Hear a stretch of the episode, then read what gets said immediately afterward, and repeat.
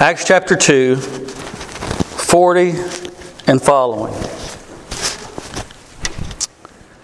And with many other words, he bore witness and continued to exhort them, saying, Save yourself from this crooked generation. So those who received his word were baptized, and there were added that day about 3,000 souls. And they devoted themselves to the apostles' teachings. And now, here is after that sermon, this is what follows. And they devoted themselves to the apostles' teaching and the fellowship, to the breaking of bread and the prayers. And all came upon every soul, and many wonders and signs were being done through the apostles. And all who believed were together and had all things in common. Let's pray.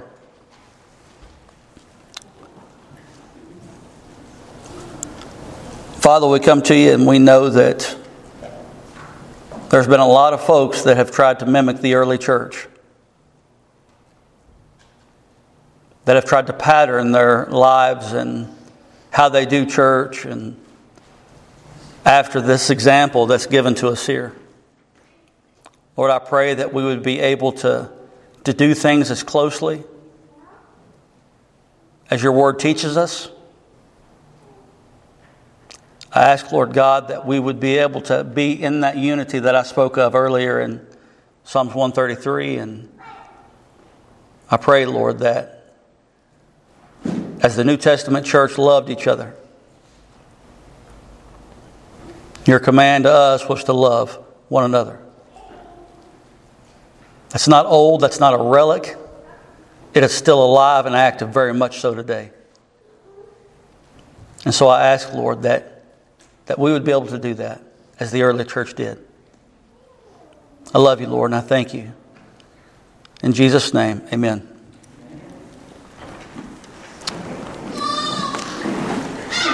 Love to hear them babies. Love it. Verse 40.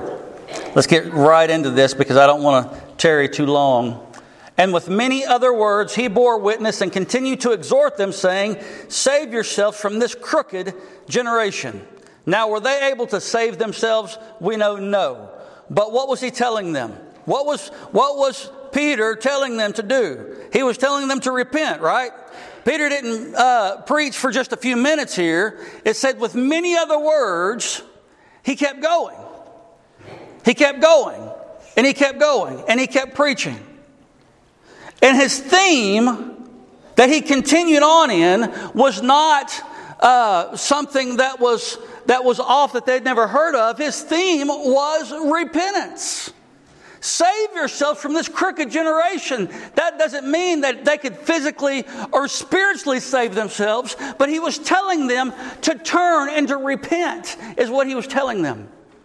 Save yourself from this crooked generation. So, those in verse 41 who received his word, they received it. By faith, they received it.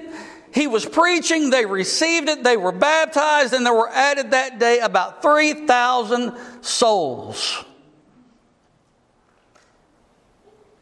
You reckon the Spirit was moving?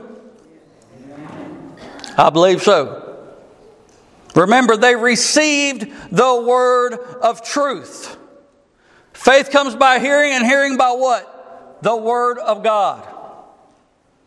Then they were baptized. That was the order. In verse 42, and they devoted themselves to the apostles' teachings. The King James says it this way. I think both are really, really good, and I think both, if you look at them, both of them, uh, the integrity there in, in, the scripture in the King James and the ESV, both are, are true and, and hold that integrity of the scripture and they devoted themselves to the apostles' teaching. And then in the King James it says, and they continued steadfastly in the apostles' doctrine. And so both mean the exact same thing, but we're going to look at that for just a moment. I'm going to give you four points that I want to bring out today. Uh, four points. Two are very close to being the same. The first one is going to be uh, continuing in the apostles' teaching. The second one is going to be fellowship. The third one is going to be fellowship. And the fourth one is going to be agape. That's how it's going to roll. And you say, why two fellowships? Because it's, it just is. You'll get, we'll get there and you'll see why here in just a moment. Listen to what it says. And they devoted themselves to the apostles' teachings. What was the apostles' teachings? What were they doing? They were teaching the gospel of Jesus Christ. This is what they were doing. They were living a gospel centered lifestyle, teaching the gospel of Christ. They were devoted to this. And this was catching fire. I'm talking catching fire. When you have 3,000 people saved in a day, that's catching fire. But one thing that we have to remember with that catching of fire, there also is the same amount of catching of fire towards opposition towards that new church. Because there were people that did not like that. Even though this is like the first day, you know, the, the first day when the church kind of explodes. Here we have people that have been devout Jews paying all this money to the temple and, and, devout to the temple, now they have turned from the Pharisees, from the Sadducees. They have turned from these religious groups and they are listening to the apostles. You talk about some weird times in Jerusalem. Weird times. So, this statement so, this statement, and they devoted themselves to the apostles' teaching, it holds a lot of weight. It holds a lot of weight in the early New Testament church. They were committed because their opposition was just as much committed. Do we understand that? When we think about the New Testament church and their devotion and commitment, let's just be real, it makes us look bad, doesn't it? Doesn't it? The scripture tells us that they devoted themselves or continued steadfastly. In other words, they set their face like flint and they were going in that direction. They knew that they were going to continue in the apostles' teachings. Not the Pharisees, not the Sadducees, the apostles. These common, ordinary men. You think that went over very well in Jerusalem? I don't think so. The scripture is clear about that. They continue steadfastly in the apostles' doctrine, which was and still is the gospel of Jesus Christ. It has not changed. This is the teaching that they stood upon. They were devoted to the learning of it, depending upon it, and sharing it to a lost world. And you say, well, this is just like kind of really the first day. Yeah, that's true, but as we move on, you're going to see that uh, go a little bit further. Notice also that they recognize the apostles, they recognize the apostles as having authority in the New Testament church. They listened, they received their teaching. They received their teaching. So, what's the first thing that we see about the church of Christ Jesus? We should be receivers and doers of the Word of God. Now, everything can't be identical to the early church, but I'm talking spiritually because we don't have the same proximity. I mean, culturally, everything's different. But spiritually, right off the bat, right off the top, the one thing that we see about the New Testament church that, that we should have and that we should be doing is we should be receivers and doers of the Word of God, of the apostles' teachings. The apostles' teachings.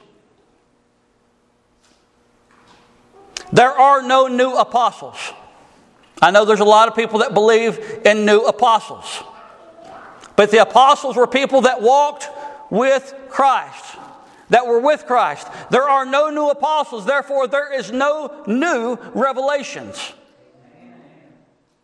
The Word of God and the canon is closed, it is complete. It is recorded for us by the apostles, by the, by, the, by the Spirit of God inspiring the apostles. It is here recorded by Luke, given to us for us to learn from. Some would say that this is just, a, this is just an old document. Some would say that this we need to change with the times to win people over. How many people heard that? Well, you know, you got to change, you got to adjust. No, no, no, we don't, we don't do that. We don't change with the times and we don't adjust to win people over and to gather a crowd. We don't do that.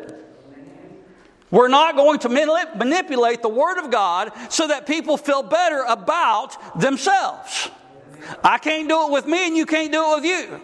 The Word of God is the final say so. It is the plumb, plumb line by which we measure ourselves before a righteous God. It cannot be changed. It is not an old relic. It is not some old document. It is alive and it is active and it is eternal. It is the living, eternal Word of God. The apostles' teachings are just as powerful today as they were when they stood up, when Peter stood up in Acts chapter 2 and began to preach. There are no new apostles today. We do not need to change God's word. It is what it is, and it has stood the test of time for 2,000 years here. Since this has been recorded, God's word is sufficient. And if they continued in the apostles' teachings, and to continue in it means to receive it and to do it. If they continued in that, what does that mean for the New Testament church? We are the New Testament church. What does that mean? That we're to do the exact same thing. I'm not an apostle, but I teach the apostles' doctrine. And so that's what we're to do. We're to follow in that path and continue on in that path. This is what the New Testament church was doing. And so, if we want to look like and get back to the basics of the New Testament church, the very first thing after they repented, after they were baptized, the very first thing that you see them doing is receiving the apostles' teachings. That's the preaching of the Word of God. They received it. Guys, do we, do we understand that? Look, notice how simple it is.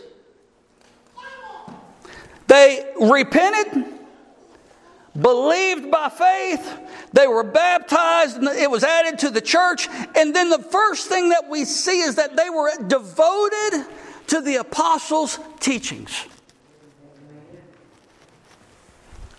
We want to look like the New Testament church, we have to be devoted to the apostles' teachings. There is no new revelation. A lot of people say that, and I think sometimes they get their vocabulary wrong, and sometimes they truly believe it. There is new revelation, they say, but there's not. The canon is formed of 66 books, it is closed. Everything that we need to know and could ever know is right here in God's Word. And the apostles here are teaching, and the early church is believing and following. It says, and it moves on and says, and they devoted themselves to the apostles' teaching and the fellowship, to the breaking of bread and the prayers. We're going to look at the word fellowship here because this is where my second point is going to pick up at. And fellowship. The word means quite literally to participate or participation. Participation. But it, it, goes a little deeper than just participating because people can participate in things but not have a, a holy love for, for others. There's a lot of people that can participate, but that don't mean that they're participating in the right heart. And so here we have, it's going to go a little bit different. Uh, the, the new believers of the New Testament church were eager to listen they were eager to do, eager to participate in the work that was going on among themselves and among others. Fellowship. But this word fellowship goes a little bit further than just participation, as I said. In the Greek, it also shows us a certain level of intimacy. Not anything weird or perverted. I'm talking about an intimacy where people come together and they truly love on one another. There's a holy love there for one another. And so we have fellowship or togetherness, unity, participation. They were fellowshipping with one another, taking communion together, learning together, spending time together, praying together. This was a very caring and a loving bunch of folks. It would have probably made some of you very uncomfortable. Because I would have to say that there's probably some of us here that are not loving and do not want to be touched, do not want to be hugged, do not want, do not want affection shown your way. You would have probably stood out in the New Testament church because people would have been all over you. And it would have probably made you nervous. You might not have came back. you see how loving the New Testament church was? These are things that 2,000 years later we can change. We can devote ourselves to the apostles' teachings. We can devote ourselves to fellowship and the breaking of bread and prayers. These are things that we can change in our lives. 2,000 years later, it's still just as strong to be able to teach that and to do that and to understand that. Listen, it goes on, it says, to the breaking of bread and prayers. So, what's the next thing that we see about the early church? First, they were all about the apostles' teachings. Second, they were intimately and actively participating. There was togetherness there, but take notice in the Lord's Holy Communion. In the Lord's Holy Communion, praying together. This is not the same if you drop down to verse 46. Two totally different types of eating here taking place. Verse 46 says, And day by day attending the temple together and breaking bread in their homes, and they received their food with gladness. Some translate that out as meat with gladness and generous hearts. That's not the same as what's taking place here in 42. And the fellowship to the breaking of bread and the prayers. This is taking Holy Communion. This is, this is proclaiming the Lord's death until his return. And they continue to do this. And so, the second thing that we see, they were intimately and actively participating in the Lord's Holy Communion, praying together. And let me just say something before we move from this second point. A body of believers that sits at the Lord's table together. A body of believer that body of believers that that prays together. That communes the Lord's Supper together. Will be a body of believers that stays together. Because when you're all up in each other's grill all the time, you're going to see the good and the bad and the ugly of everybody. And you're going to do one of two things. You're either going to like it or you're not. You're either going to learn to live with it and accept people's personality quirks or you're not. You're going to learn to look past those things or you're not. And they met constantly together, breaking bread together. They were found staying together. Why? Why? Listen to me. What happens when we come to the Lord's table? This is why it's so important. What happens when we come to the Lord's table? We all come as equals, don't we? We come as equals, as under one headship the headship of Christ. We're all bought with the same price the last time I checked. Not one is worth more than the other. Is that right or wrong? We've all been bought with the same price. We've all been, been and are being and will be loved the same amount. We are cherished by the Father as a gift, the very same as anybody else, if we're children of God. We're preserved by Him all the same. This is all by the care of Christ, proclaiming what He has done for us until He returns. And so, the second point that we see here is that there was this togetherness in the breaking of bread and in communion with one another in that fellowship. There is, there's power, guys. There's power, and there's, I like to use the word awesomeness awesomeness. There is power and awesomeness in this type of unity. It just is. You can't get around it. Psalms 133 Behold, how good and pleasant it is when brothers dwell in what? In unity. It's a beautiful thing. Verse 43, listen to what it says, and all. Look at somebody and say, all.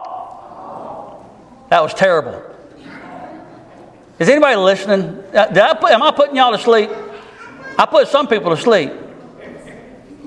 Look at somebody and say, all. all. It says, and all came, oh, came upon every soul. What does that mean? There was a holy fear, a holy reverence for the Lord. They were in amazement of what was taking place. and all came upon every soul. And many wonders and signs were being done through the apostles. You notice who they were being done through? Through who? The apostles. That takes us to modern day miracles as well. Being that there are no apostles, it ain't like I can go out and lay hands on somebody and their arm grow out. This is this type of stuff that was taking place in the New Testament. So we have to balance Scripture out. It was being done through the apostles. That is why the scripture says, through the apostles. Why? Because it was being done through the apostles. and this was sure enough a sight to behold. These wonders and these signs that were taking place.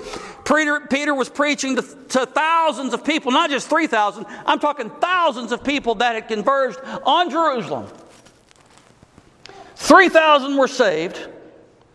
But let's back up for just a moment because I want us to get the full scene, the full sight of what is going on in this text. Peter's preaching to thousands of people.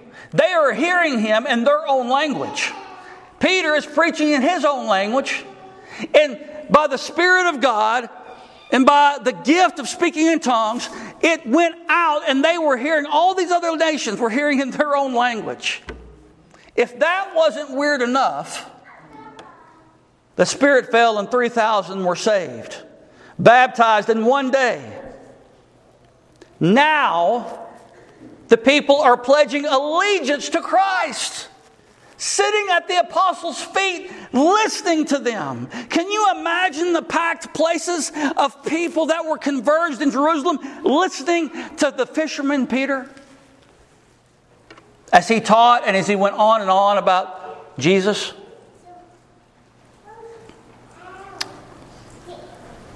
They were sitting at the apostles' feet. And not the Pharisees or the Sadducees anymore. Listening, they were receiving in holy communion with a holy fear, while miracles and signs and wonders were being done through the apostles. The Spirit of God was moving. And I pray today that the Spirit of God moves at Grace Baptist Church. Lord, just, a, just an inkling, just, just move through the hearts of those that are here. In a single day, what would be known as the, the, the very epicenter of the whole entire world, Jerusalem, in a single day, it was turned upside down.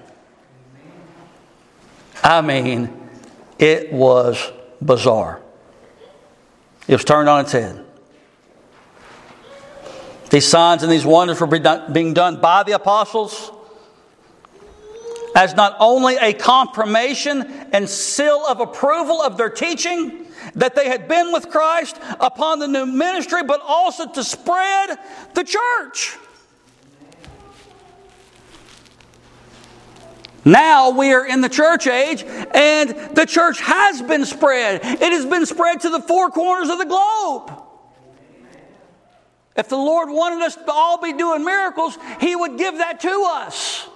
I'm not saying that they can't take place, but what I am saying is that we don't see it as we see it here in the book of Acts and in the New Testament for a reason.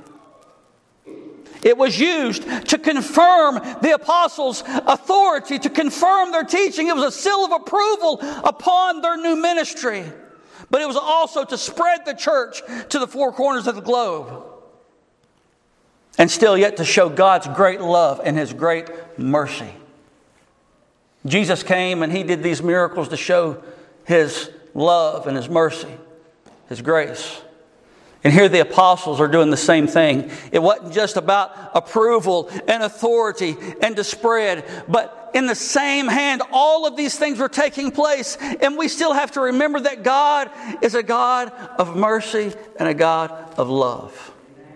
Is he a God of wrath? Absolutely. You'll see it, let, you'll see it later in the New Testament church when he pours out wrath on some people that were lying about some money. And he used that as a template to uh, show us that we better be straight up with him. But in all of these things that was going on, these miracles and these wonder signs, it was being done also just to show his great mercy and his great love that he had on the people that were being performed by and through the apostles. 44, and I'm almost done. Listen to what it says. And all who believed were together and had all things in common. The believers were together. But wait a second, that's, that's 44. And then we see that in 42 also. Devoting themselves to the apostles' teachings and fellowship, to the breaking of bread and the prayers.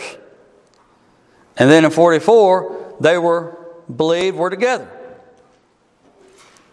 You see the togetherness that's coming in. This is why I said there's two points, and both of them are togetherness. The first one you see where they've come together for communion. The second one you see where they're coming together because they're just coming together. Do we understand that? Luke is stressing this for a reason. We cannot underestimate the power of being together as a body of believers. The believers were, the, were together. The third point I see in our text is Luke stressing that second point that I made they were together. Togetherness in the New Testament church meant that they met. Some people told me I had somebody tell me one time, well, I don't have to come this time, I don't have to come that time, I'll just come when I want to come. And that's, you do what you want to before the Lord. And may He reward you according to your deeds. However, however, if you go back to the New Testament church, you see that they met day by day. They met and were together. They met and were in each other's faces all the time because they loved each other. They absolutely loved each other. They did not forsake meeting with one another. They met in the temple, they met in the synagogues, they met in the homes daily. Now, granted, the proximity of Jerusalem and, and where people were at was a little bit different than where we are at because there's a lot of miles between us and some people's houses. And those people were living right on top of each other. It was very dense in population. So, walking distance, this could easily take place where they could be, but they still had to put out an effort to do it. You understand what I'm telling you? We got cars. We're not even on horses anymore. I mean, we got wheels. And it's, and it's hard, and it, we struggle at times to make that commitment to, to come and to serve at those proper meeting times. They met every day. The early churches, I think we can see the early church's priorities were right on, were they not? They were on. They wanted to hear more about Jesus, and they did whatever it could to make it happen. Plain and simple. This is challenging for the church today with so many different things that has our attention. Remember that God's Word is not an old relic that needs to be changed. God's Word is still alive and active. And it's the sharpest sword you'll ever see. 44, and had all things in common. Their worldly goods, and this is, this is the, the gist of what this section means here. Their worldly goods they shared with others. If someone needed something in the body, it was given. I think that we do that. At Grace, as I, as I look and as I try to compare ourselves to the New Testament church, I think when there's a need, we give it. Or we try to, if we, if we know it and can, and can do it, we, we try to make that happen. We're a small church, so that's not easy, but the Lord has always been faithful to us, and we try to do that. Having all things in common, they were, they were sharing and, and giving to those that struggled or giving to those that had need of something. They made it happen. Why? This is my fourth point agape. This is my first, fourth point agape. The reason why they were doing this is because of a self sacrificial love. They put the needs of others before themselves. Do we know how selfish America has become? Selfie. Self. Self.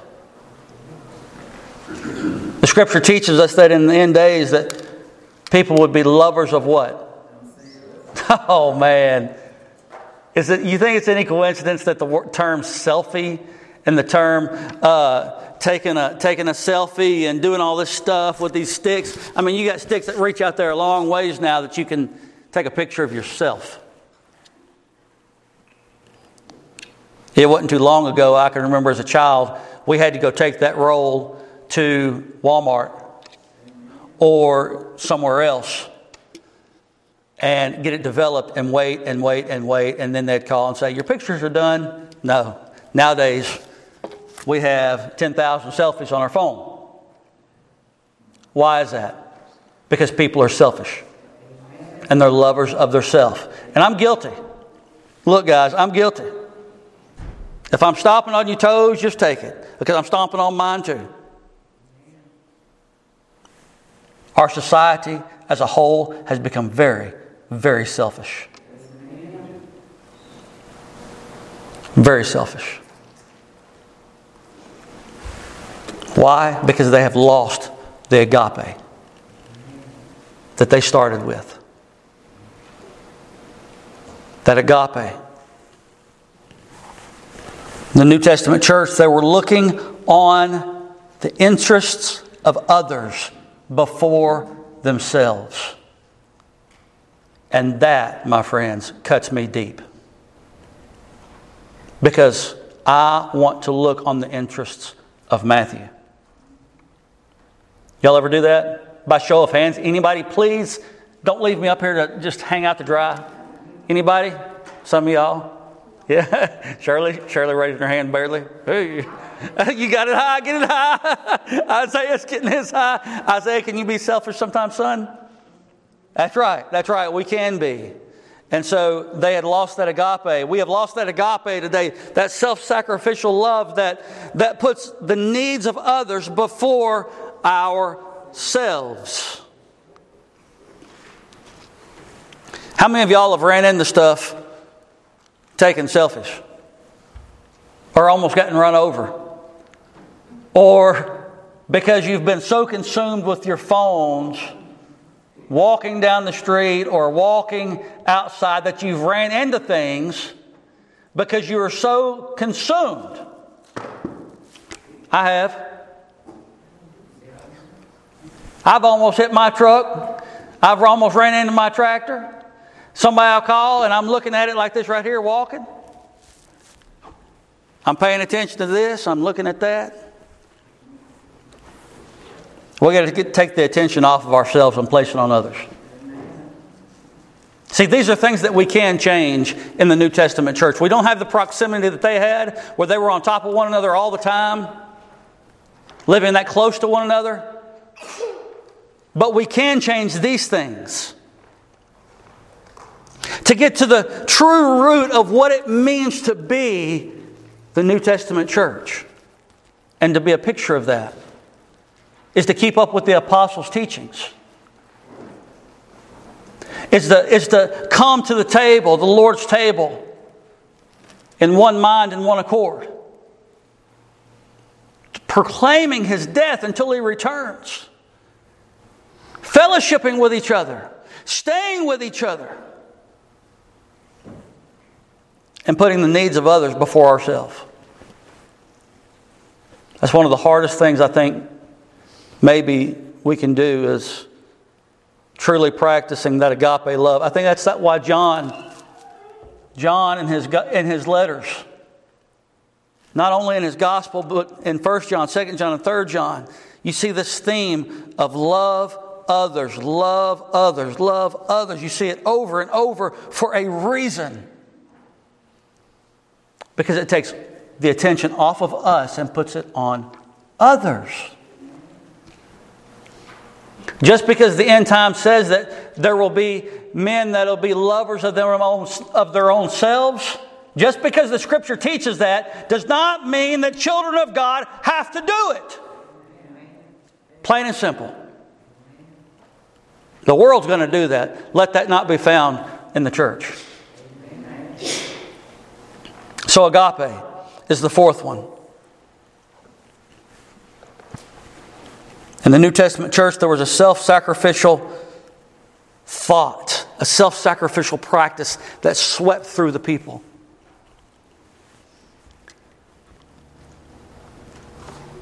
So, first, they continued in the apostles' teachings. Second, they were intimately and actively participating in the Lord's communion, proclaiming his death until he returns. Third, again, they were together, fellowshipping. Fourth, there was agape love. These are all things that we, as children of God, can practice today. We don't have Jerusalem right here to, to live right on top of one another like they did. It's 2,000 years later, so things are different. But the things that we can do to look like what birthed 2,000 years ago in Jerusalem are the four things that I just sh- shown you in, in, in God's Word. And we're going through more of those as we go on. But I'm done for this morning. How good and how beautiful it is for brethren to dwell in unity. How good, how beautiful it is for for brothers to put the needs of others before themselves. How good and how beautiful it is for us to continue in the apostles' teachings. You know, they laid out some pretty cool stuff, some pretty hard stuff, too. If we want to look like the New Testament church, and everybody wants to get back to the New Testament church, and they think they found the answer, they think they found the ticket on how to, how to mimic that and how to look like that, I just showed you. At the root of all of that is, is the Word of God and love. That's, that's what's at the root of it. So, if we want to practice being a New Testament church, the Word of God has to take precedence. and putting the needs of others before ourselves does too. And we got to stay together. And the days coming up, we're going to need it. With Sister Patsy, as she is very ill, we're going to need that togetherness, that self sacrificial love. We're going to need that. And so I challenge you to it. If the Lord has touched your heart today over this passage of Scripture and, and the things that's been said concerning it, I pray that you would listen to Him and adjust your life. If you're just ultimately like the most selfish person in the world, and I, am telling you, sometimes I have days where I get like that, and Casey, Casey knows that without Jesus, she's, she's, at, she's over here with her eyebrows raised. She's like, yeah, buddy. Um, I can get very selfish. If that's you, just own it. Own it and ask the Lord to help you with it. And surrender to His will, man. I can't be any clearer than that. It's not easy always coming to church and, and, and trying to serve others and doing that. Thing. That's not easy. It's called work. We have to apply ourselves to it. But that's what He's called us to do as a church.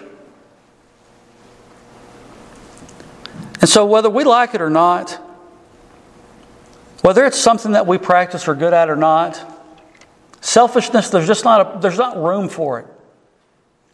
There's not room for it in the New Testament church. There's not room for it in the home, is where most of us are guilty of it at, I think. And so just ask the Lord to help you with that. Truly, take that concern to Him and ask Him if you're selfish. I know I do a lot.